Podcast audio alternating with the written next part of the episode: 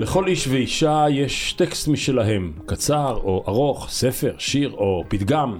טקסט אחד לפחות עליו בנויים הרבה מאוד ממגדלי החיים שלהם. והיום עם חבר להרבה מאוד מסעות של תוכן, עם רון כחלילי, ובחרת במשהו של סמי מיכאל. ספר וש... במה בחרנו. שווים ושווים יותר, הספר המונומנטלי של אה, סמי. זה הספר הראשון שלו. הספר הראשון, ו- וספר שפוגש אותי כשאני בחור צעיר ומשוכנז. ואיכשהו בגלל השפה, אתה רק משוכנז? בדיוק, והיום כן. הס... והשפה שלו איכשהו מצליחה להגיע אליי, להתר... כאילו להתרחק מכל הסטריאוטיפים ש... ש... השליליים שהיו. שליליים ו- על המזרחיות. על המזרחיות, על דיבור מזרחי, על שיח מזרחי. אני נורא הייתי, אנט... כאילו היה לי, היה... הייתה בי המון אנטגוניזם כלפי הדיבור כלפי הזה. אבא ואימא, או כלפי... לא, כלפי הדיבור המזרחי הזה. אני הייתי למשל, כמו ת- האשכנזים היום. תדגים רגע מה זה דיבור מזרחי שיצאת שמדבר נגדו. על סדר עדיפויות לטובת מזרחים, שמדבר על, על דיכוי שיטתי, שמדבר על מחיקה אה, לא, היסטורית. ש- לא האקסנט, לא הצורת לא, לא, דיבור, לא, לא, עולם לא, התוכן. התוכן. תוכן. תראה, הוא עד עושה- אז, הוא- עד כן. אז התוכן, כל מי שדיבר מזרחית, את השיח המזרחי, נתפס בעיניי כאיזה סוג של מחרחר מלחמה, ודי פרימיטיב, כלומר די קניתי את האינדוקטרינציה הציונית ששלטה רגע, באותן בוא שנים. נסדר רגע את הדברים במקום. הוא מוציא ספר ב-74, כן. שזה שנה אחרי מלחמת יום הכיפורים. נכון. זאת המלחמה שבה הפרופורציה של קורבנות מזרחיים יותר גדולה מאשר המלחמות הקודמות שהיו, סליחה על הביטוי, אבל היו מלחמות יותר אשכנזיות או בתי הקברות יותר... אה, כן. של. כן. מי, ש... מי שהרכיב את הצבא של אז. משום כך כל מוציא- שירי הזיכרון הם כן, אשכנזים. הוא מוציא את זה אחרי, שלוש שנים אחרי הפנתרים. נכון. הוא מוציא את זה 15 שנה אחרי ואדי סאליב או משהו מן הסוג הזה. נכון. ופעם ראשונה שמישהו שם על השולחן ספר, במובן לא שנתן הודעה לעיתונות וגולדה מאיר התבאסה, אלא שם טקסט. עכשיו הטקסט של סמי מיכאל הוא ערמומי. כי אני חושב שסמי הוא מאוד מאוד ערמומי, כשהוא קורא לספר שווים ושווים יותר, הוא קורץ לג'ורג' אורוול ולחוות החיות. ברור. אז מה כתוב בספר שתופס, איפה הוא תופס אותך בחיים? מה אתה? קודם כל אני לא קורא אותו ב-74, אלא אני קורא אותו אחרי הצבא. אני נפגש בו מה אחרי השנה הצבא. בערך שנסדר בס... 81, 2, 3. אה, כבר- שם, אני, אני או, די, אז אני כבר אחרי הצבא. בגין והמזרחיות לגמרי, בשלטון. לגמרי, לגמרי, לגמרי. אני, אני, המהפכה הושלמה בעצם. ליבי ערל לכל המהפכה המזרחית שמתחוללת באותן שנים. אני חלק מהמחנה הצודק הנאור והלבן. אני, אני רואה את כל הדיבור הזה כאמור, אני רואה אותו בתור איזה משהו מאוד מסוכן לציונות, לבניינה של המדינה וכו' וכו'. והטקסט הזה פוגש אותי כשאני כנראה קצת אה, יש, מתעורר, מתעורר בי איזה סוג של ספק. יש איזה ספק חדש כאילו שמתחיל להתעורר, אני פתאום מזהה שהדיבור המזרחי הוא לא דיבור על הם, אלא דיבור על אני. זה לוקח לי זמן להבין את בדרך זה. כלל, רון, בדרך כלל בפודקאסט הזה, זה לא מסע ביוגרפי, אנחנו משוחחים על נושא, אבל אני מניח שכשאתה אומר לי משהו שקורה לאדם ממוצא מזרחי אה, באמצע שנות ה-80, אז מה שקורה לך קרה לעוד 100, קרה לעוד 100, קרה ל-100 אלף, קרה ל-100 אלף, קרה לחצי החברה. אז בוא ניקח רגע את האירוע האישי ותפרוס אותו רגע לסוציולוגיה. מה קורה ברגע הזה? תראה, או למה דווקא אז? תראה, אני חושב שאני מייצג במובן הזה את סיפורו של הדור השני המזרחי. תן אבא ואימא הם, אבא ואמא זה אמיל וג'ולי, שהם ילידי קהיר שניהם. איזה שמות קלאסיים של האליטה היהודית ברור, של קהיר או. אלכסנדריה. קהיר, קהיר, מה פתאום, הם אה, וכמה שפות הם צהובים. דיברו? כמה שפות הם דיברו? אבא שלי דיבר שש, אמא. שלי דיברה חמש. וקודם הם יוונים? מה הם לא קודם? קודם, סבא שלי בכלל בא, הוא דור שביעי בירושלים, הוא יורד יחד עם טרומפלדור ל, ל, למצרים, באיזשהו שלב מגיע ז'בוטינסקי לשכנע את טרומפלדור לחזור לישראל החדשה, וסבא שלי שפוגש את אשתו הראשונה, מחליט להישאר שם ולפתוח בית קולנוע. ובית קפה גדול. אה, עכשיו זה אתה מבין מסביר למה לי אני הרבה דברים, קולנוען. אפשר לפרוש עכשיו מהשיחה הזאת, אוקיי. הסבא פה, זה לא הקולנוע של עסק הבישה אחרי כן, אה, לא, לא, לא, אוקיי. זה קולנוע סרינה, סינמה סרינה. אז זה- אבא זה- מדבר שש שפות ואימא? חמש. עכשיו, אמא, אבא שלי מגיע מאליופוליס. אליופוליס זו שכונה מאוד יוקרתית. עדיין? עדיין. כן. מובארה גר שם. ממש כן, שני בתים כן, מהבית כן. שלו. ו- והם ממש, הם שבעה, שישה אחים אה, ואחיות, אה, כולם נישאים ל- לזרים, כלומר לאיטלקים, לצרפתים, איטלקים יהודים או. איטלקים, אה, לקולוניאליסטים, גויים לא עלינו. גויים. ומתפזרים בין חוץ כל מאבא אומות ואמא. לא, האבא נפטר כשאבי מאוד צעיר, אה. והאימא נשארת אה, הסבתא. בחיים, מנ- הסבתא מנהלת את, ה, את התא המשפחתי, משדכת את בנותיה לכל מיני קצינים איטלקיים וצרפתים שמגיעים זה לצרפת. ממש בית יעקביאן. ל- לגמרי, לגמרי, זה, זה, זה דפוס, של זה האל- ממש אלי- דפוס של אליט עם האליטה אליט האליטה. המזרחית. כלומר, אתה ובוז'י באים מאותו מקום. אני לא יודע מאיפה בוז'י מגיע. הם באים ממצ... הם היו במצרים, משפחת אמבש, אני מאמין באמונה שלמה. סוזי מאיפה? אבן ואורה הרצוג, כה. הם לפחות דור אחד היו במצרים, והם פוגשים את, ה... את אבא אבן ואת חיים הרצוג שמה. הבנתי, אבל... אבל זה אותם מעגלים זה, זה של- כזה, אוקיי. תראה, אין, אין, אין, אין מצרים ותיקים. אוקיי, ומתי אין נגמר... כמה דורות במצרים. לא. מצרים הופכת להיות איזה אבן שואבת בתחילת המאה ה-20, סוף המאה ה-19, תחילת המאה ה-20, כמו ניו יורק של היום, ובעצם היא שואבת אליה את כל הכוחות שמחפשים את המחר, את, ה, את ההצלחה הגדולה, את העולם החדש, קולנוע, טלוויזיה, אה, אני יודע, mm-hmm. מוזיקה, ספרות, עיתונות וכולי וכולי. אה, ועד מתי הם שם, אבא ואימא? אבא שלי נדבק בחיידק הציוני כשהוא בן 13. אה, מורד במשפחתו, משאיר מכתב ועוזב באישון לילה, עולה על ספינה ומגיע אחרי השנה? אה, 59 49. אה, מגיע למקווה ישראל והופך בעצם כלומר, הרבה אה, לפני שואף להיות העלייה חקלאי. המצרית שהייתה בעצם מבצע משה הראשון, נדמה לי, קראו? לזה מה? עלייה ממצרים של שנות החמישים. לא, זה- זה- אבא יש כמה גלים. יש כמה, כן, הוא מקדים. ואימא?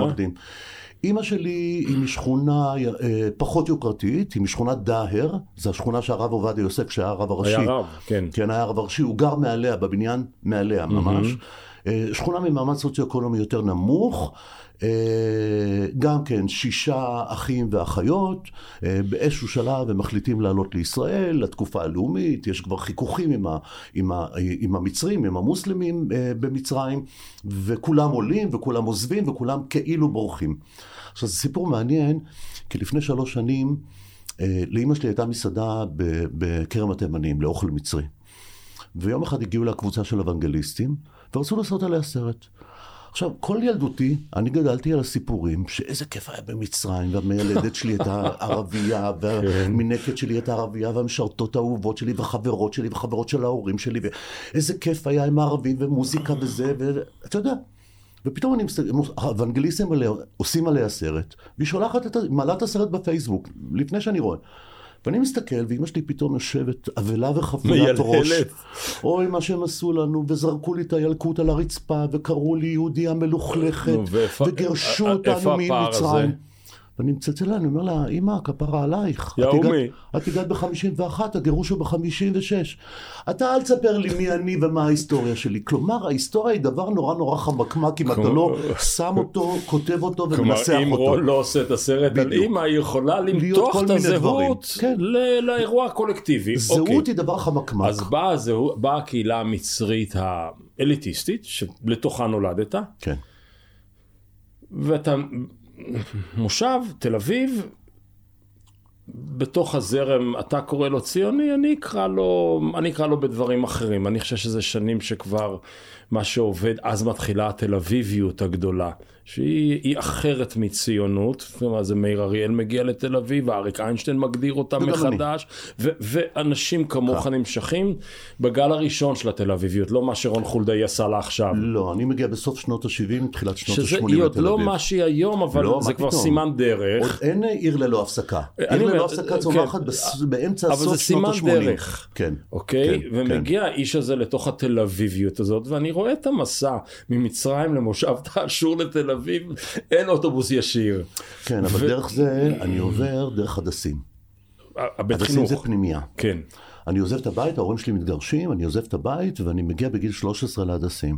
שפנימייה מעולה. פנימייה מעולה, כן. אליטיסטית, שאני כמובן נועדתי בסוף הבית ספר היסודי, נועדתי לחינוך מקצועי, כמו כל המזרחים באותן שנים.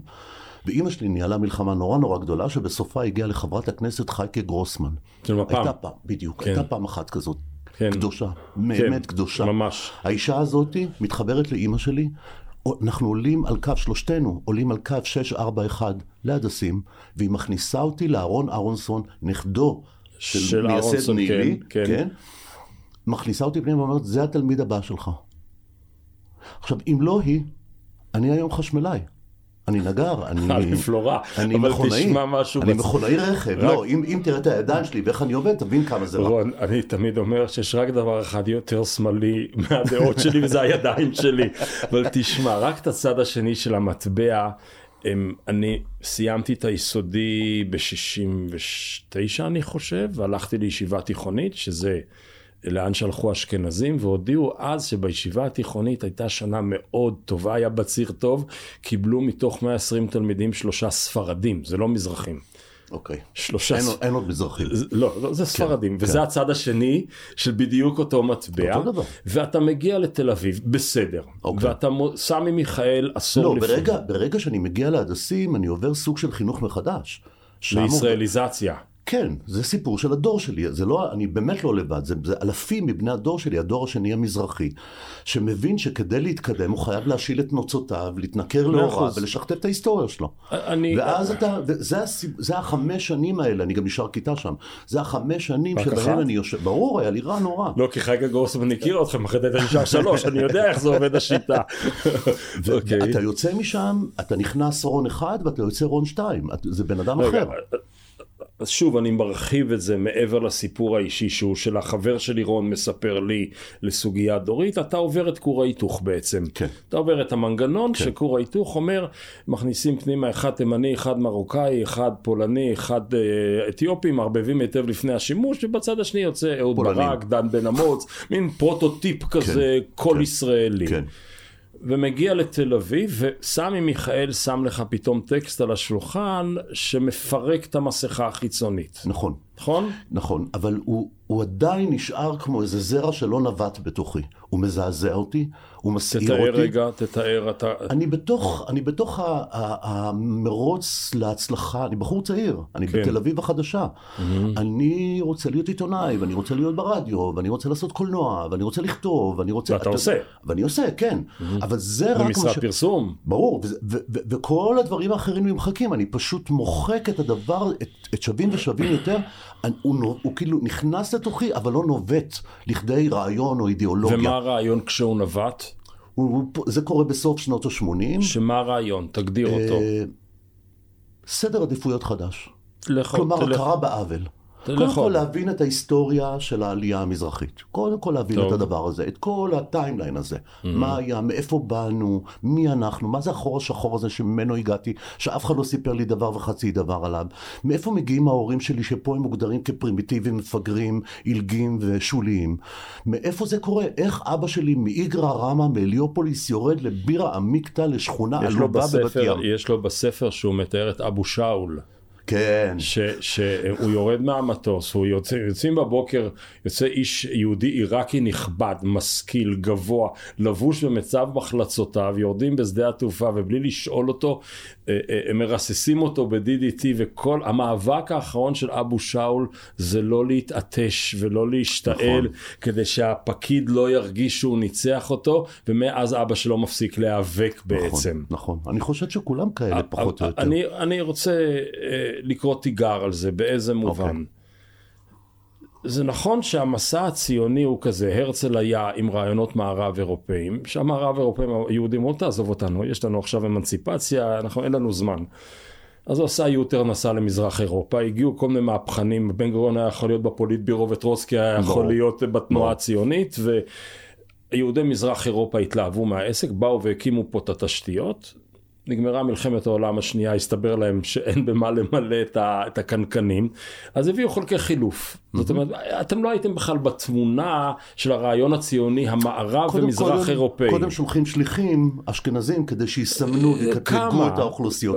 יבניאלי ו- כן, וגלבלום וכל מיני אבל כאלה, איפה יש שיש כמה. כיחים ואיפה שיש קצת יש כמה, ויש יסודות. דוקטרינה מאחורה של כל ראשי הציונות, מרופין אבל ועד, יוסף טל, שמסבירים לך מהו הגזע שעומד לעלות. זה היה מהלך אירופאי, שאני עכשיו לא עוסק בשיפוט שלו, כל מה שאני אגיד שזה נבט על רקע תהליכים מאוד דומים באירופה, של מדינת הלאום, של הקולוניאליזם שנע מזרחה. של זה לא- היררכיה אנושית. כן, זה לא היה נגדכם כמו שזה היה חלק מאיזו תרבות יותר גדולה של רוח התקופה, נכון. שהיום לא הייתה ראויה. כן. אוקיי? אז, אז אמרנו את כן. זה. עכשיו אני, אני, אני מסתכל, אני בא מעלייה הכי אליטיסטית בעולם. עלייה גרמנית רבאק, תקשיב, זה...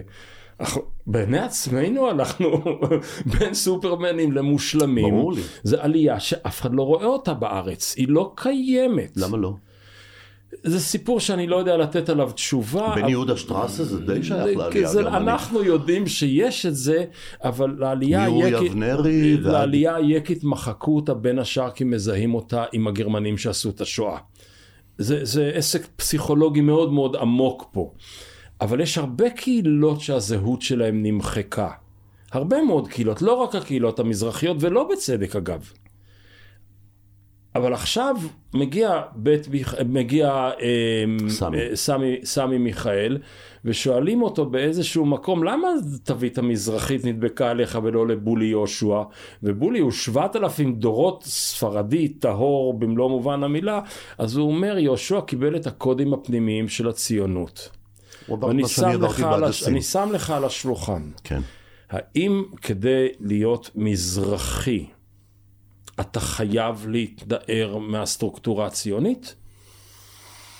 כי זה בעצם מה שאתה וסמי אומרים.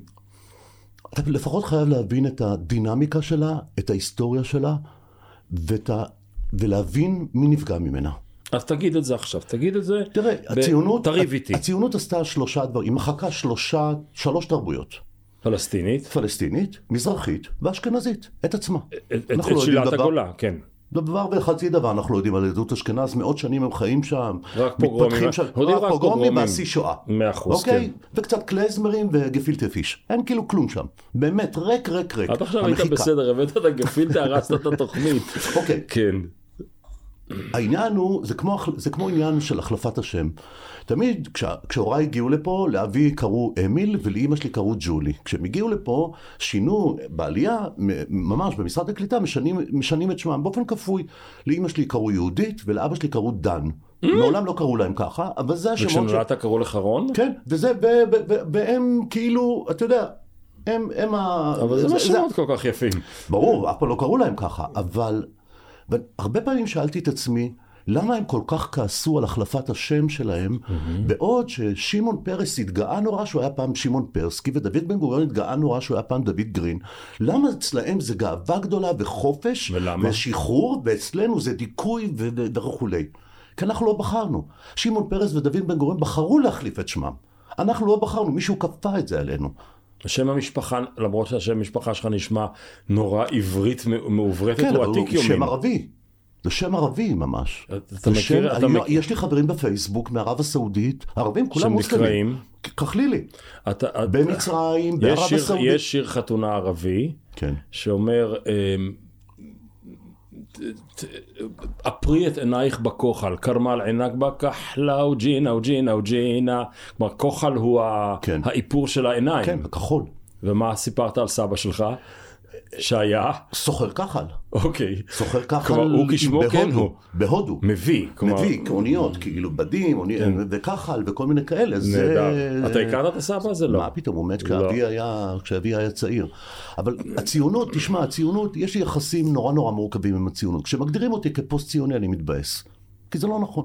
לא, לא איך אתה. מגדיר אותך? מה אכפת לי מי מגדירים אותך? איך אתה מגדיר אותך? אני- כי יש לך סוגיה עם, ה, עם, הממסד, עם הממסד שכפה עליך, או לא אפשר לך בחירה, או לא אפשר נכון. לאבא ואמא בחירה נכון.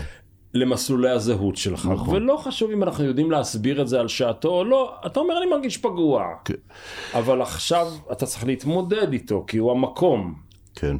אז מה אתה מרגיש כלפיו? אתה יכול להיות גם ציוני וגם מזרחי? תראה, אני לגמרי לגמרי מזדהה עם הבית, הקמת הבית היהודי לעם היהודי. אני, יש בי אלמנטים לאומיים. יש בי, אני לא רוצה לחזור אחורנית. once המדינה הוקמה, אני בעדה. לא רוצה לחזור אחורנית. אבל אני בהחלט חושב שאני די מסכים עם אורי אבנרי, שטען שהציונות היא הפיגומים לבניין ישראל, וברגע שהוקם הבניין, אין צורך אני בפיגומים. חושב שזה בן גוריון, אבל בן גוריון אומר את זה? היה דיבור שלם כזה. היה דיבור שלם כן. על הדבר הזה. אני לגמרי כלומר, מסכים עם זה. המהפכה הצליחה ב-48, בואו תודה. ננוע לכיוון ישראלי. ב- בואו נמציא עכשיו את החוקה הישראלית, בואו נתקדם למען המטרה הבאה. ושם הקמנו. אנחנו לא נמצאים. לא, אנחנו לא מצליחים ואיפה להיכנס החלק לשם. המזרחי בתוך, ה, בתוך האומה הישראלית? תראה, החלק המזרחי בתוך האומה הישראלית איננו קיים כמעט, הוא, הוא, הבן ה, הוא החלקי חילוף כמו שהגדרת אותו, הוא לא, הוא לא, הדבר, הוא לא המנסח. אני לא חושב הוא לא ככה, המנצח, אני רק יודע. בציניות הוא לא המנצח, אני יודע, כן. הוא לא המנסח, הוא לא בעל הבית, הוא לא בעל ואם הרעיון. אתה מנסח, אני חושב שלו ההיסטוריה המזר... הישראלית הייתה מתחילה ברבת או בקהיר, אני חושב שמצבנו היה אחר לגמרי. המזרחים ידעו לחיות עם הערבים מאוד בשנים. כן, אבל אז יבוא כנגדך מישהו ויגיד, שמע, בוורשה בכל רגע נתון היו יותר יהודים מאשר בכל המזרח, כי אתם הייתם מיליון והם היו 13 מיליון, לא יודע אז, כמה. אז מה? לא, למה שזה יתחיל שם? אתה יכול להגיד לי גם וגם, ב- לא- אבל לא או ואו. א', היסטורית זה מתחיל שם. אם אנחנו כבר מדברים על אוקיי. איפה זה מתחיל, אז זה מתחיל שם. היהודים אוקיי. שם נמצאים, אחרי זה מגיעים לאירופה. אוקיי, אנחנו כולנו עיראקים בעצם, נכון? עיראקים שמתפזרים על פני המזרח הישן, על פני העולם הישן, ואז מתישהו מגיעים גם לאירופה. זו אחת ההיסטוריות, אוקיי, כן. זה- כן, זה אחת מההיסטוריה השנייה. אני אגיד ככה, יהדות עיראק הביאה הנה משהו שלא נחשב, היא הביאה 2,600 שנות יציבות באותו מקום. בניגוד לכל הנוודים נכון. והבדואים היהודים נכון. שזזים כל חמש דקות למקום אחר, אלה הביאו סולידיות. נכון, יהדות מצרים למשל. עוד ביהדות- 1,500 שנה at least, אם לא, אתה יודע מה? נכון. מפילון אלכסנדרוני, מימי בית שני, הכל, האייב, נכון, אי הכהנים, מאה אחוז. ואת זה לא מחשיבים כאן, מחשיבים רק את הקהילות המיידיות, כמעט ה pop-up קהילות נכון, במזרח אירופה. נכון. תראה, זה אני ההיסטור- מסכים. ההיסטוריה נכתבת על ידי המנצחים. הם תראה. ניצחו, הם ניצחו, מדינת ישראל קמה, והם שכתבו את ההיסטוריה לאחור. תראה, תמיד היו פה מזרחים למשל בישראל. אני, אני תמיד, תמיד מתקומם מול הסיפור ההיסטורי שמספרים לתלמידים בישראל. ואומרים להם, אוקיי, העלייה הראשונה קורית בשנת 1882, העלייה השנייה קורית ככה וככה, העלייה השלישית וכולי וכולי. לפני העלייה הראשונה היו פה אנשים. אמא שלי. כן? מה זה, מה, מה, מה, לא מה זה. הנקודה השרירותית הזאת שפתאום אתם החלטתם שעל פיה אתם סופרים, את, ה, אז אתה- סופרים את ההיסטוריה, אז- מספרים את אז ההיסטוריה? אתה שוב בוויכוח שלך עם האינדוקטרינציה הציונית. מאוד, כי היא, היא fake news. היא פשוט מעלימה את מה שלא נוח לה. היא מעלימה את הפלסטינים, מג... היא מעלימה את המזרחים. כמה ילדים יש לך? שניים. בני? 18 וחצי ועשר. ואיך אתה מגדל אותם? מה הם יודעים? תראה, אני נורא נורא משתדל, בגלל שאני כל כך מזוהה כמזרחי וכשמאלני, אני נורא משתדל שלא להפיל עליהם את הדבר הזה. אז בבית אני יותר רגוע ופחות רק אה, איתי אתה עצבני? מטיף. כן. כן. אני פחות- אני פחות מטיף. אבל בכל זאת, מה הם יודעים, נגיד, מה הם ייקחו לזהות שלהם שילד שהוא סתם בוגר מערכת החינוך בלי אבא ואימא דעתנים בבית, הם יותר ייקחו? מכירים, א', הם יותר מכירים את ההיסטוריה המשפחתית שלהם ואת ההיסטוריה השבטית שלהם. הם יודעים מה זה כיבושי מוחמד, הם יודעים מה זה לחיות תחת שלטון מוסלמי, הם יודעים מה זה דו-קיום, מה זה שפה? יהודית ערבית. לא, לא, לא צריך להגזים. חצי מהנכדים שלי מדברים ערבית על בוריה. כי אתה אשכנזי.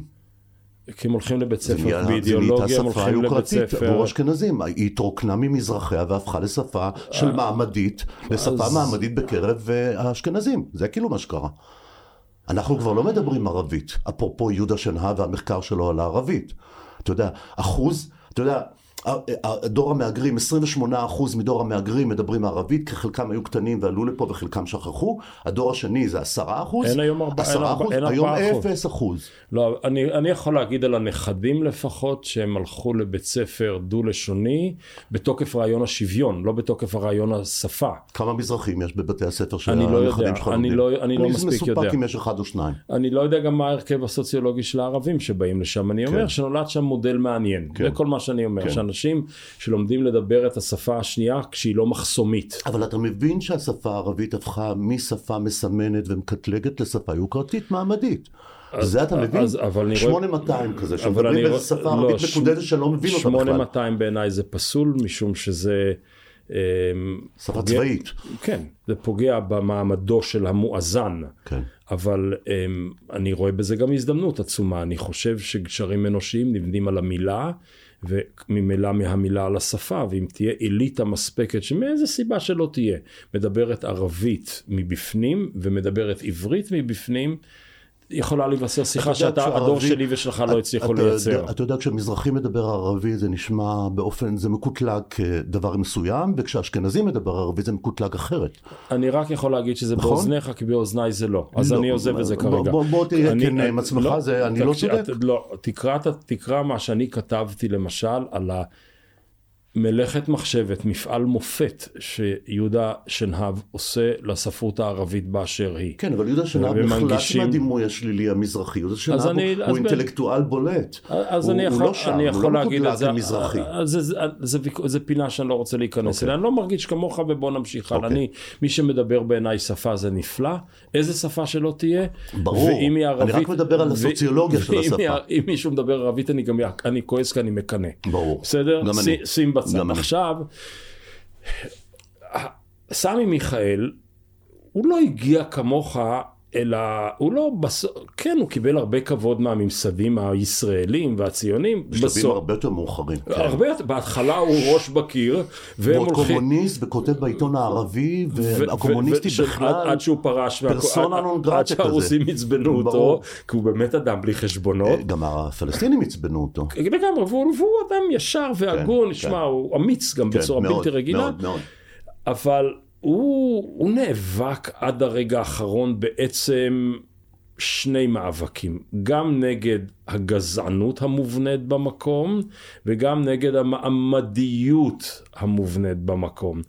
וכשאתה מעיין בסמי מיכאל בכל הכתיבות שלו, לא רק בכתיבה הראשונה, גם יותר מאוחר, חצוץ רבא ואדי ו... ויקטוריה. ויקטוריה, כן. מערך שלם שהוא חיפה, חיפה באמת במובן הגבוה של המילה, הוא האנטי הגמור למשל לש"ס.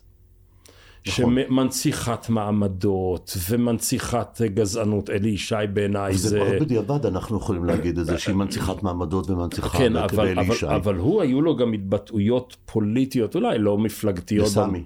כן. ואתה אומר, אני מבין את ההיגיון הפנימי של אדם כמו סמי, אני מבין מאיפה זה בא. כן. היה במחתרת בעיראק, היה, הוא נלחם. בהם, קומוניסט, הוא הגיע הנה, הוא לא עושה חשבון, הוא לא נשבר מכלום. הוא, תאמין לי, הוא חומה בצורה.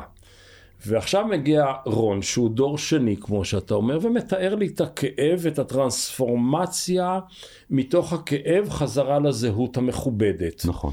עכשיו אני מסתכל על דור שלוש, כן. כי כבר מסתובב בשכונה דור שלוש ודור של דור שלוש וחצי, הוא דור גזען, הוא דור מעמדי, חלקו, בוא לא נכליל, ימני, חרדי, אשכנזי. אז מה קרה? איפה סמי הפס- סמי הפסיד את המערכה? תראה, או אני איפה אתה טעית?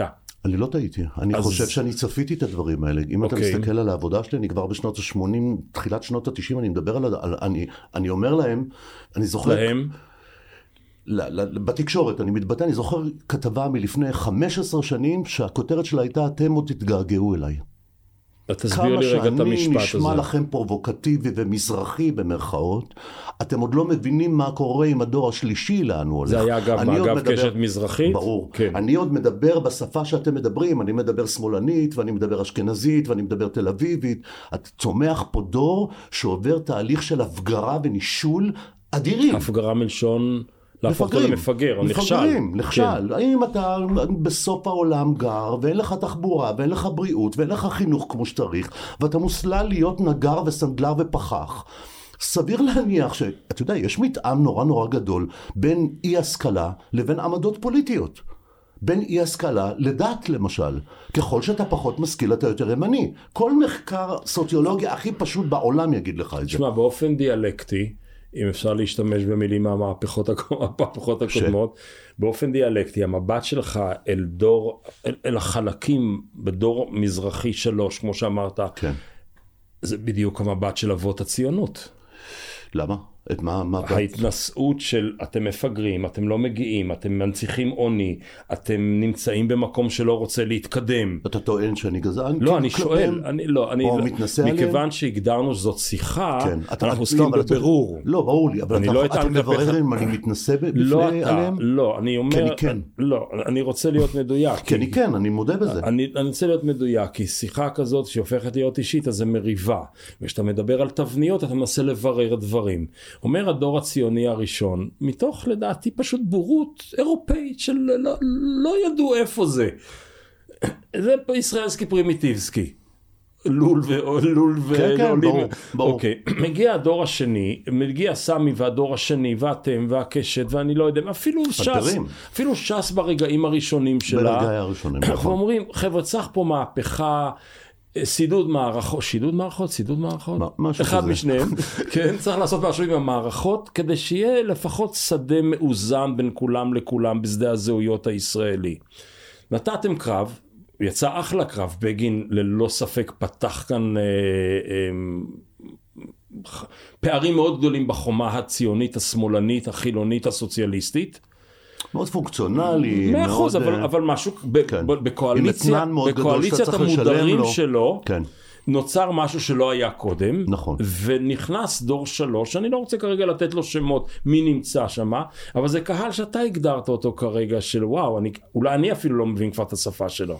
תראה, אז זה מאוד דומה לדור הראשון. תראה, קורה, קורה פה איזה מהלך נורא גדול. שאלת אותי לפני כן, כמה שפות דיבר סבא שלי, כמה שפות דיבר אבא שלי, וכמה שפות נניח מדבר אני או מדבר הבן שלי. אוקיי? זה באמת הידלדלות. מגיע לפה קבוצת אוכלוסייה ענקית, לא ציונית בכלל, ציון, ציון כציון, כדת, כ- כמחוז כיסופים, לא כמדינה, לא כצבא ודמוקרטיה, אוקיי? מגיע לפה ציבור לא ציוני, חילוני ברובו, כלומר חי את החיים המודרניים, קוסמופוליטי, מערים קוסמופוליטיות, אוקיי? שזה בגדד וקהיר, בגדד וקהיר וקזבלנקה ובאמת כל הערים, כל המקומות כן, היפהפיים כל המקומות האלה, כן. המדהימים האלה, הם מגיעים לפה, הם מסומנים כהפוך לגמרי, ככפריים, כפרימיטיביים, כבורים, כדתיים, אה, כימניים, הם מסומנים כלא ציוניים. כלא אוקיי? אנחנו. כלא אנחנו. ותראה, הנבואה במהלך הזמן, תוך 73 מגשימה את עצמה. הם הופכים להיות בדיוק כמו הסטריאוטיפ ש- אז- שנקבע להם ב-48. אז, אז, אז לזה הם כיוונתי. פתאום ציונים, אולטרה ציונים. סמי סמוכה עשה לפני שלוש שנים מחקר נורא נורא גדול, וגילה ש-2017 שיעור המזרחים שמגדירים את עצמם כציונים הגבוה ביותר אי פעם. וואו. ואתה שואל את עצמך, אלוהים אדירים, הציונות כל כך רלוונטיים למזרחים? למה? עכשיו אתה רואה פתאום את תהליך ההדתה שעובר הציבור המזרחי. מאריה דרעי שגר במקנס ומנהל אורח חיים חילוני והולך לבית הכנסת ביום שבת אבל אחרי זה הולך לבריכה העירונית יחד עם הבן של הרב הראשי. ככה זה היה? ככה זה היה. כן. אוקיי? פתאום הם הופכים לחרדים קיצוניים. איך זה? זה תהליכים נורא נורא, זה, זה, זה סוג של חינוך מחדש. אתה רוצה להשתלב, אתה רוצה, ו, ו, סמי- וזו ס- התרבות השלטת ואתה רוצה להגיע אליה. סמי אמר פעם, סמי מיכאל אמר פעם, שהאידיאולוגיה הציונית צמחה על רקע האנטישמיות באירופה. זאת אומרת, האנטישמי, גם אחד העם אומר את זה להרצל, נכון. האנטישמי יצר בעצם את, את הציונות. ואבות הציונות התנדבו לשמש סוכנים במזרח התיכון כלפי, למשל מזרחים מזרחים, וערבים, נכון. לאותה תרבות שטיפחה את שנאת היהודים. נכון. אוקיי? נכון. ועכשיו אתה אומר בצד השני, בצד המקבל, ב-receiving side, נעננו באותה מידה, טיפשים שכמונו. לגמרי. תחשוב שכל ההורים והסבים שלנו ידעו ערבית, ידעו יהודית ערבית. צרפתית, לדינו, עזוב, רק אני מדבר על, על, על הדו-קיום עם הערבים. כן. ואיך הם מגיעים לפה והם הופכים להיות אלאור עזריה, מירי רגב והצל. הפוסטר של שנאת הערבים. האנשים שייצגו את הקיום לאורך מאות שנים של דו-קיום יהודי-ערבי, הופכים פה לפוסטר של שנאת הערבים. ואתה אומר, what the fuck, כאילו, מה קרה פה? אני אגיד לך מה קרה. אני אגיד לך מה קרה. הם נהיו ציונים. בסדר, כן. הנה ההסבר. לא, לא, זה, הכותרת. זה, ב, זה ב, בתהליך של ה... אתה נהיה יותר לאומי כדי להיות יותר שייך. נכון, זה, זה תהליך נכון, של... נכון, של הגירה, כן, טבעי. בסדר. אתה מז- מזדהה עם הריבון. אתה מזדהה עם הריבון, רואים את זה בצרפתים והצד שמגיעים הכי לפה. מרובן של הריבון. נכון, בדיוק. בסדר, זה כמו שכל הצרפתים הם ביביסטים. מהכל. כל העלייה הצרפתית האחרונה, ביביסטים. לגמרי. בדיוק.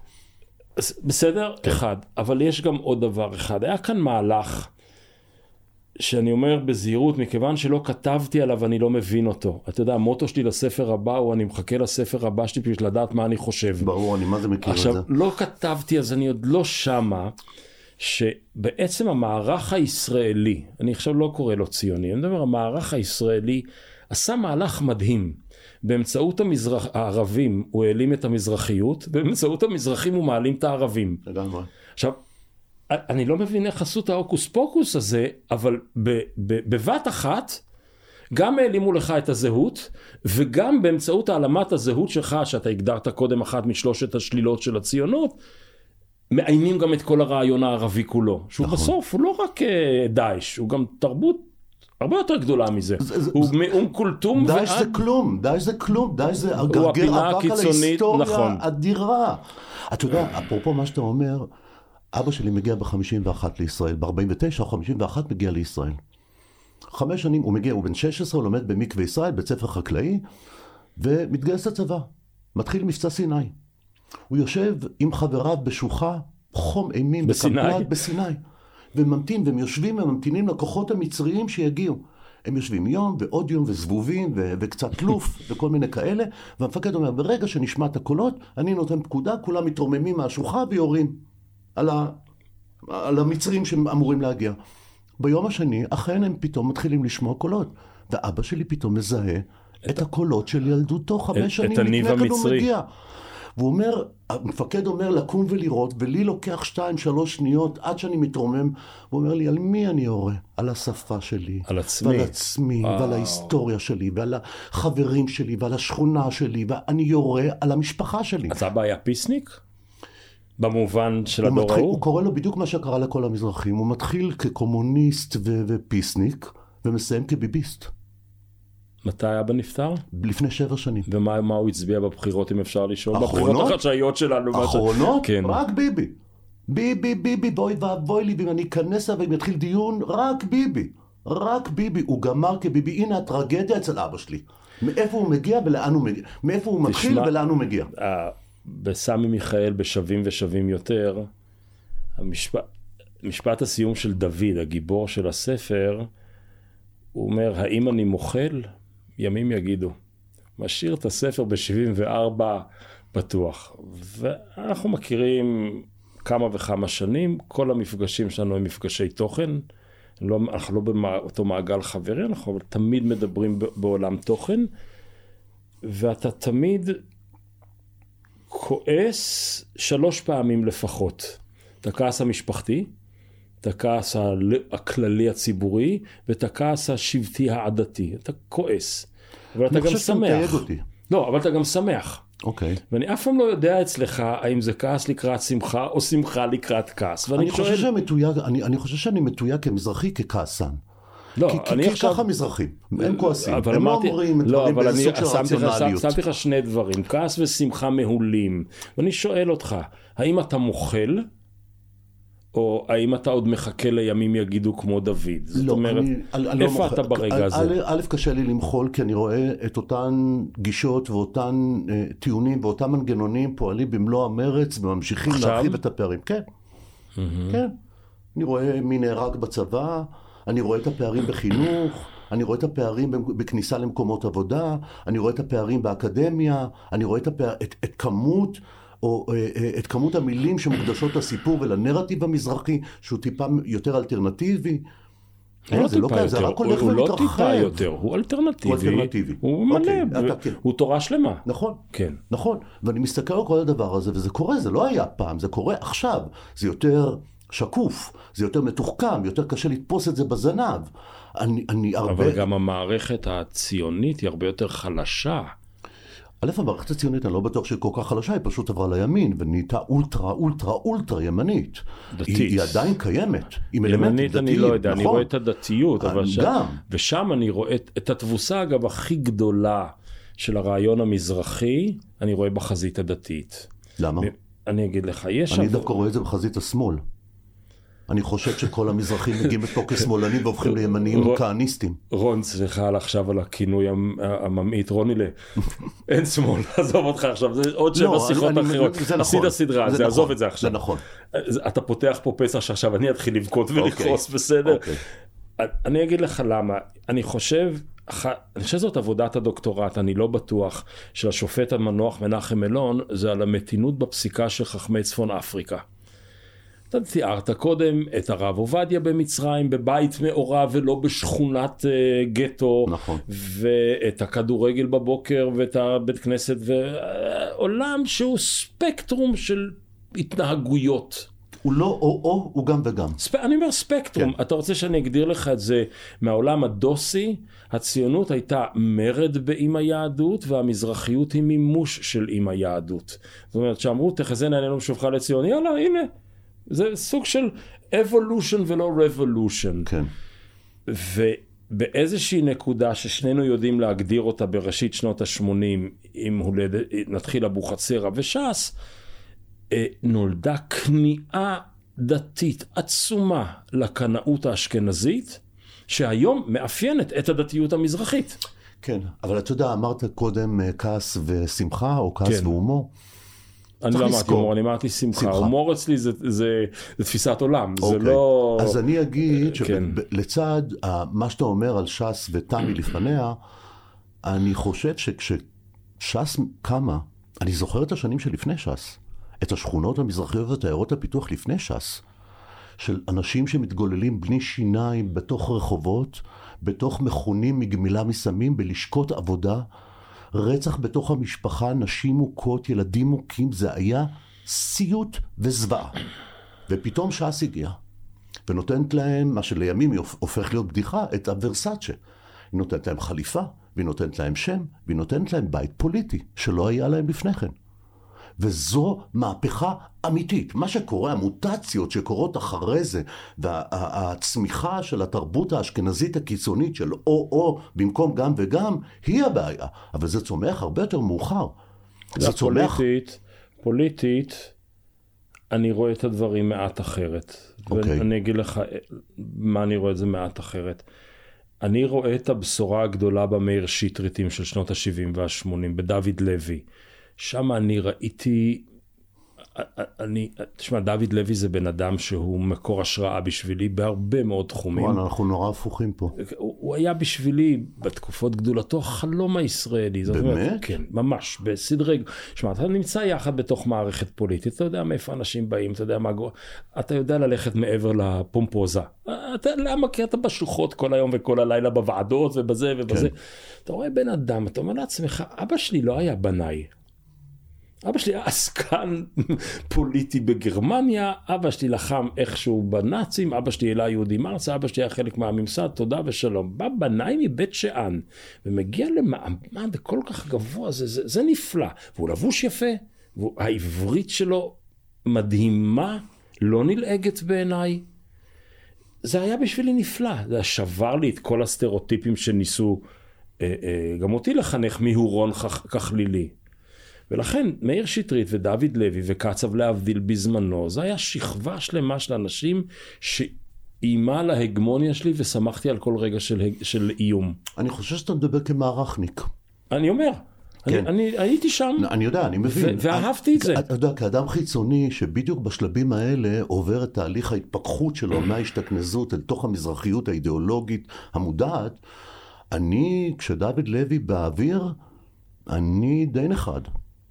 אני קונה את הייצוג שלו בתוך התקשורת הישראלית, שלעגה לו והפכה אותו לספר בדיחות. אבל אתה ראית, אני הלכתי, לא הלכתי לתקשורת. לא, אני יודע, אני אדם, יודע. אדם לאדם. אני, אתה יודע, להוציא, אני, אני מסתכל נניח על פועלו של דוד לוי לאורך השנים, אני מסתכל על פועלו של שטרית וקצב, ואני מסתכל על פועלה של תמי ופועלה של ש"ס. הפערים בין מזרחים לאשכנזים מתרחבים. תחת המנדט שלהם. כלומר, יש פה איזה הוקוס פוקוס, איזה פטה מורגנה בעצם, איזה מחזה תעתוע שנותן לך ייצוג ריק מתכלית. הנה בואו נעשה לכם את פרויקט שיקום השכונות, 80, 70 ומשהו, 80, דוד לוי ומנחם בגין יוצאים. בסוף במה זה מסתיים? האם זה מסתיים באיזה מערכת חינוך חדשה וחזקה בתוך עיירות הפיתוח ובשכונות המזרחיות? לא, זה מסתיים בשפריץ על הקיר. תראה, הביקורת שלי אליך היא שאתה לא רואה את התהליך, אתה רואה את הנקודות. היה צריך אחד דוד לוי כדי שיקום אחד תמי, היה צריך אחד תמי כדי שיהיה פואד, אתה צריך פואד כדי שיהיה אה, ניסים זאב, אתה צריך ניסים זאב כדי שיהיה... אה, גלית דיסטל. אה, לגמרי. אוקיי. הכל, אוקיי. הכל תהליכים, אוקיי. ואני בתוך התהליכיות הגדולה הזאת, אני תמיד שמח שזה לא נגמר, אני תמיד שמח שהסוף של אתמול הוא התחלה של מחר. השאלה היא, ואנחנו נגיע בסוף עוד פעם, למזרחי הילידי, מה שנקרא. לא, אני חושב ש... אני... בוא נעשה... לתמים, ללא ציוני, לחילוני, לבין העולם הגדול. האם נגיע לשם? אנחנו יכולים להגיע לשם אחרי תהליך של חינוך מחדש ואינדוקטרינציה בוא כל אחד מאיתנו? ייתן את משפט החזון שלו ונסיים. משפט החזון שלי אומר שמאה שנה למטה, אני לא, שנה הבאה אני לא יודע, אבל מאה שנה אני יכול לפנטז כי אף אחד לא יבדוק. נכון, כבר לא יהיו פודקאסטים עוד מאה שנה, יהיה טכנולוגיות אחרות. כן. יהיה מצב שש"ס של אותו דור תהיה רשימה מסורתית עם נשים ועם חילונים ואפילו עם אשכנזים. למה? כי תעמוד בשביל תפיסת עולם מסוימת ולא בשביל תפיסת גנטיקה מסוימת. מה, וגר זאב עם כבש כזה, לא, אתה לא, לא, מדבר? לא, זה יהיה הדבר הטבעי, כי זה יהיה הכלל, שהפירוש שלו המעשי הוא גר זאב עם כבש בעצם. יהיו אני- אשכנזים ונשים, אם זה- אם זה מפלגה נבואה, כלל ישראלית, לא- בלי אפיון מזרחי לא, לא, בולט לא, או חרדי בולט. מאוד יכול להיות שיהיה, יכול להיות שהחרדיות תוגדר מחדש, יכול להיות שהמזרחיות תוגדר מחדש, אם תהיה, נגיד, בעיניי, ההיסטוריה הולכת לאחור, אתה חושב? היא- ההיסטוריה שאני מבין אותה היא שפגאט, היא הולכת לאחור, היא הולכת קדימה ואחורה אחורה? בבת... היא יכולה ללכת לאחור? יש אתה ריסט. יכול לחזור כאילו כן, כן. מה- מהחינוך האשכנזי ברור, החרדי הזה? ברור. מה- מתפיסת העולם הזאת? אני אתן לך, יש רפסודת, סרמגו כתב על רפסודת האבן, על משהו שניתק מחצי האי האיברי ונוסע לאיזשהו מקום. כולנו עזבנו את נמל, את נמל, ה- את נמל האם, ממרקש ומ- וממוסקבה, כן. ולא הגענו אל ארץ היעד. אנחנו באמצע הדרך. עכשיו, יכול להיות שנשאר בים רובינזון קרוזו לעולם. ויכול להיות שכל החזון שלך הוא בכלל חזון עוועים, ובסופו של דבר אני אומר, כן, יכול כן. להיות שהמזרחיות בכלל תימחק ולא תהיה רלוונטית יותר. או שהוא will take over בגלל שהם והערבים, יהיה להם שפה תרבותית משותפת, אני לא יודע. אני פתוח לא שיקרה... נראה לי ש- שזה יקרה, לא נראה לי שזה יקרה על פי על מה שאני רואה בעשורים האחרונים פה בישראל, לא נראה לי שזה יקרה. הדרכים המתפצלות בין מזרחים לבין ערבים עדיין שרירות וקיימות ויושבות בבייסיק של ההיסטוריה הישראלית. אני לא חושב שאפשר לשנות את ההיסטוריה אבל- במובן אבל הזה. זה בבייסיק של ולקרב מזרחים לערבים עוד פעם. לא חושב שזה יקרה. אז זה אזור הוויכוח בינינו, כי אני חושב נורא. שאם אתה תצליח, אני לא רואה מזרחים, רון. אני לא רואה אותם בשמאל, אני לא רואה אותם בקרב, אני לא רואה. אני רואה רק שנאה. אם אתה תצליח לפרק את ההגמוניה, לא רוצה ביטוי אבישי בן חיים, זה מעצבן אותי. אותי. אם אתה תצליח לפרק את הגישה הקולוניאליסטית של המאה ה-19, כן. שהיא ביסוד ה-DNA של המבנה המדינתי שלנו. תראה כמה ראשי ממשלה שלנו באו מפולין, מאוקראינה ומרוסיה. ברור. אם אתה תצליח במאבק הזה, אז ייפתחו כאן דלתות להידברויות שלא חשבנו עליהן בכלל מקודם. השאלה אם ברגע שאתה נותן שוויון לכל הציבורים או השבטים הישראלים, אתה בעצם לא גומר אותם. לא יודע, אני רוצה... לא ש- יודע, אני גם לא יודע. אני, כל מה שאני אז רוצה, אתה חושב שתהיה מזרחיות בעוד 50 שנה? לא יודע, תשמע, אני אנ- חושב שלא. אנקדוטה, אני חושב שתוך עשר שנים אין מזרחיות. לא יודע, אולי תהיה, האלטרנטיבה נמחקה, אולי תהיה. נאו-מזרחיות.